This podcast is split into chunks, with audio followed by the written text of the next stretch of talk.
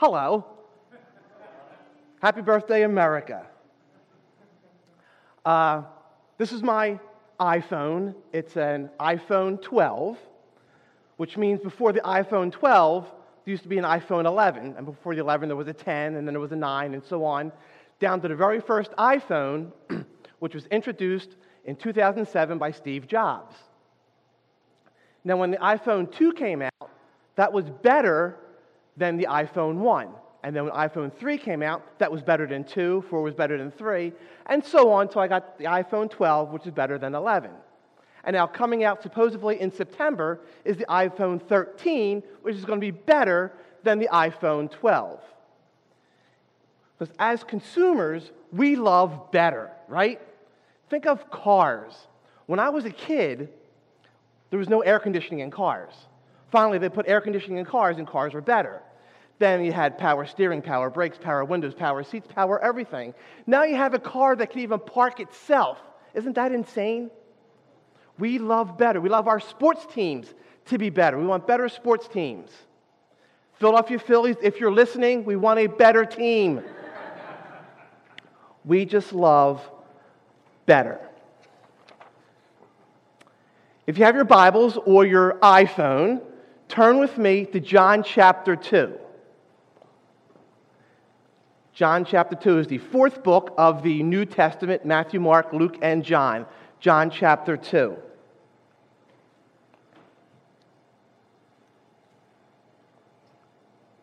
I'll be reading the first 12 verses of John chapter 2. I'll be reading from the NIV 84 version. On the third day, a wedding took place in Cana in Galilee. Jesus' mother was there, and Jesus and his disciples had also been invited to the wedding. When the wine was gone, Jesus' mother said to him, They have no more wine. Dear woman, why do you involve me? Jesus replied, My time has not yet come. His mother said to the servants, Do whatever he tells you. Nearby stood six stone water jars, the kind used by the Jews for ceremonial washing, each holding from 20 to 30 gallons. Jesus said to the servants, Fill the jars with water. So they filled them to the brim. Then he told them, Now draw some out and take it to the master of the banquet. They did so, and the master of the banquet tasted the water that had been turned into wine. He did not realize where it had come from, though the servants who had drawn the water knew. Then he called the bridegroom aside and said, Everyone brings out the choice wine first, then the cheaper wine after the guests have had too much to drink but you have saved the best till now. This is the first of his miraculous signs Jesus performed in Cana of Galilee. He thus revealed his glory, and his disciples put their faith in him. After this, he went down to Capernaum with his mother and his brothers and his disciples. There they stayed for a few days. In John chapter 1, we see Jesus in Judea, where he is baptized by John the Baptist in the Jordan River, and Jesus chooses about six of his disciples. In chapter 2, the scene switches from Judea to Galilee. It's about a difference of 70 miles, and Jesus and his disciples have walked all that way. And they walked to a small town called Cana. And the occasion was a wedding, a Jewish wedding. Now, Jewish weddings are very different than the weddings that we're used to here in America. For one thing, Jewish weddings began at twilight. Jewish virgins were married on the fourth day of the week, which would be Wednesday. Widows were married on the fifth day of the week. Now, a Jewish wedding could last for days, sometimes up to a week. And the wedding was held at the bridegroom's house, and he was the one that actually paid for it. Now, the wedding in Cana, some Bible scholars believe that it could have been one of Jesus' close relatives or maybe one of his brothers or sisters. And they give three reasons for that. 1, in verse 12, we see that the whole family was present, except for Joseph, who most likely passed away at this point. Second reason, in verse 2, Jesus brings extra guests to the wedding. And the third reason, Mary plays a prominent role and has authority over the servants. We get to verse 3, and we have an issue. There is no more wine. Now, if you run out of wine at a Jewish wedding, this would be considered a total disgrace. Imagine you're standing at a buffet line ready to get your food, and there's no more food in the buffet line. That would be a disaster. But no more wine at a Jewish wedding, that would be a disgrace. So Mary goes to Jesus with the problem. They have no more wine. Now, what was Mary expecting Jesus to do? Grab the disciples, run to the store real quick, get more wine? Was she expecting something miraculous? We don't know. She just went to Jesus with the problem. And in verse 4, Jesus responds by saying, Dear woman, why do you involve me? My time has not come. Now, Jesus calling his mother woman is not as harsh or disrespectful as it may seem. Uh, the word woman, when translated from the Greek, means ultimate respect and honor. Servants would use this word when referring to their queen. Jesus uses the same word again in John 19 when he speaks to his mother from the cross. Jesus says, Dear woman, here is your son, and to the disciple, here is your mother. When Jesus says, Why do you involve me? he's simply telling his mother that she doesn't understand. Jesus does not mean that he won't act, because we know he did act.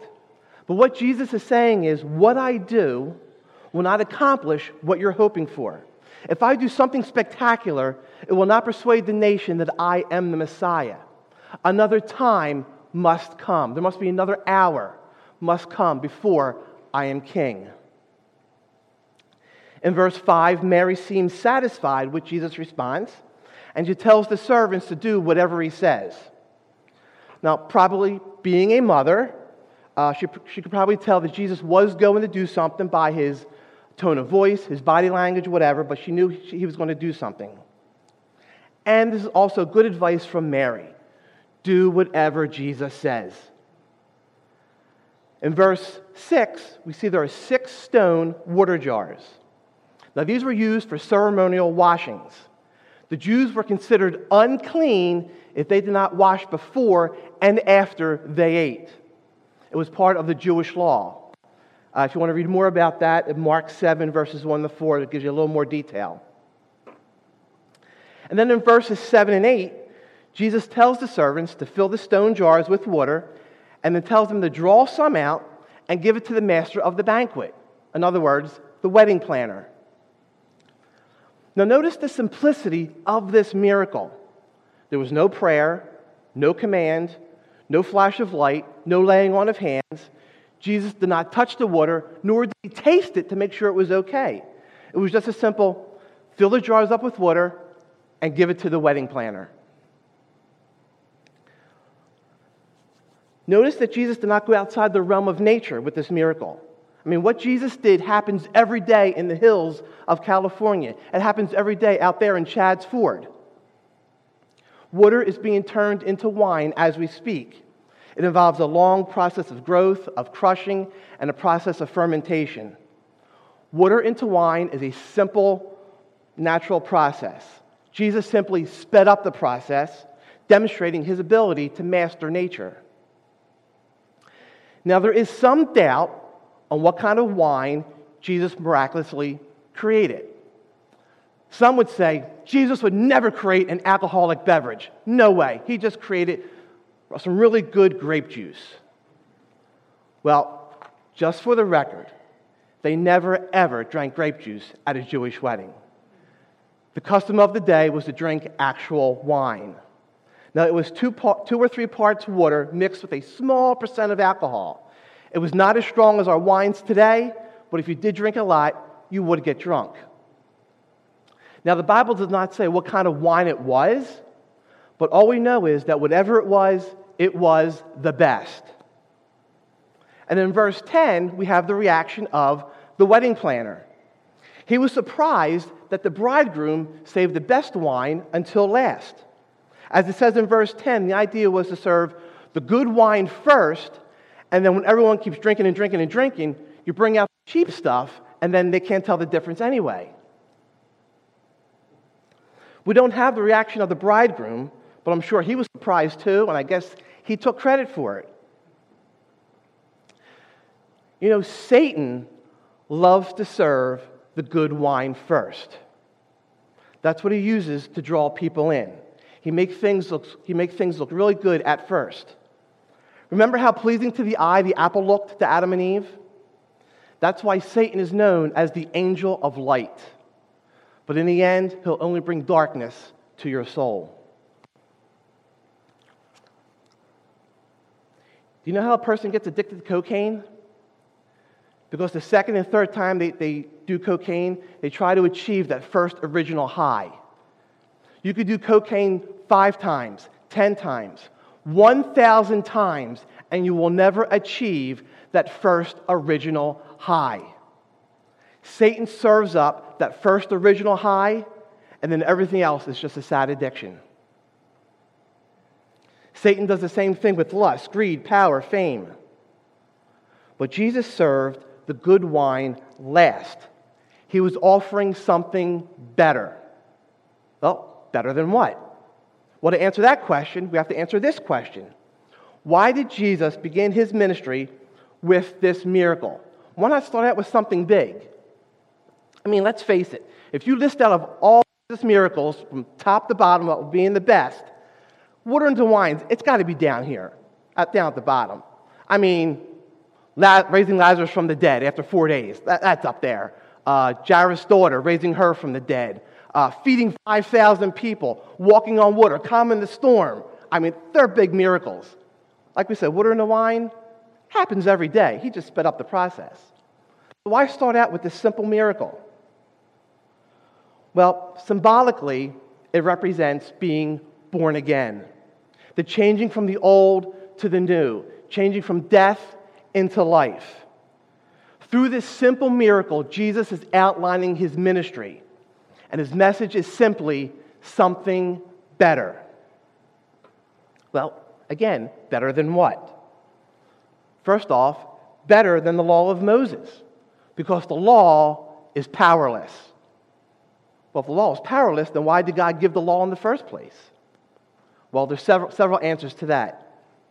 One, the law was added because of sin until the promised Messiah came. Galatians 3:19. What then was the purpose of the law? It was added because of transgressions until the seed to whom the promise referred had come. The law was put into effect through angels by a mediator. Another one, the law shows us we cannot live up to God's standards. Romans 3:23. For all have sinned and fall short of the glory of God. The law shows us that we're inadequate, incapable, and unable to save ourselves. Isaiah 64 6. All of us have become like one who is unclean, and all our righteous acts are like filthy rags. We all shrivel up like a leaf, and like the wind, our sins sweep us away. Our righteous acts, all the good things we do, are like filthy rags. And I'm not going to go into detail what filthy rags translates to. You can go home and look up that for yourself. Another thing, the law brings a curse, death, and wrath.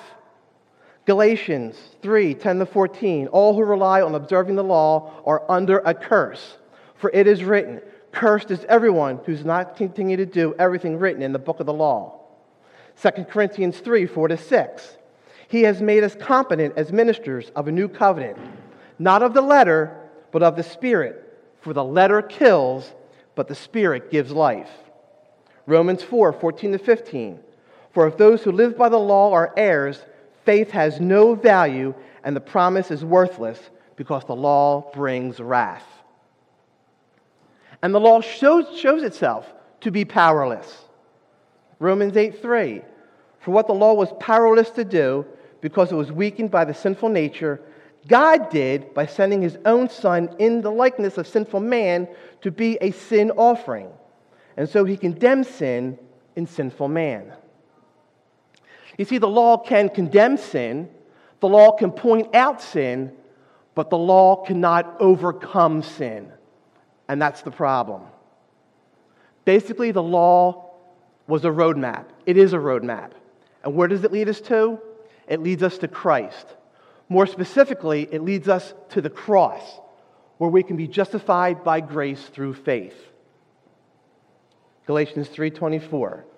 So the law was put in charge to lead us to Christ that we might be justified by faith. The law is like a teacher that shows us God's holiness. It shows us our sinfulness. It shows us our need for salvation. And that salvation is already is offered freely in Jesus Christ, which is the good news of the gospel. Let me just read again our scripture passage from this morning, Hebrews, highlights from Hebrews.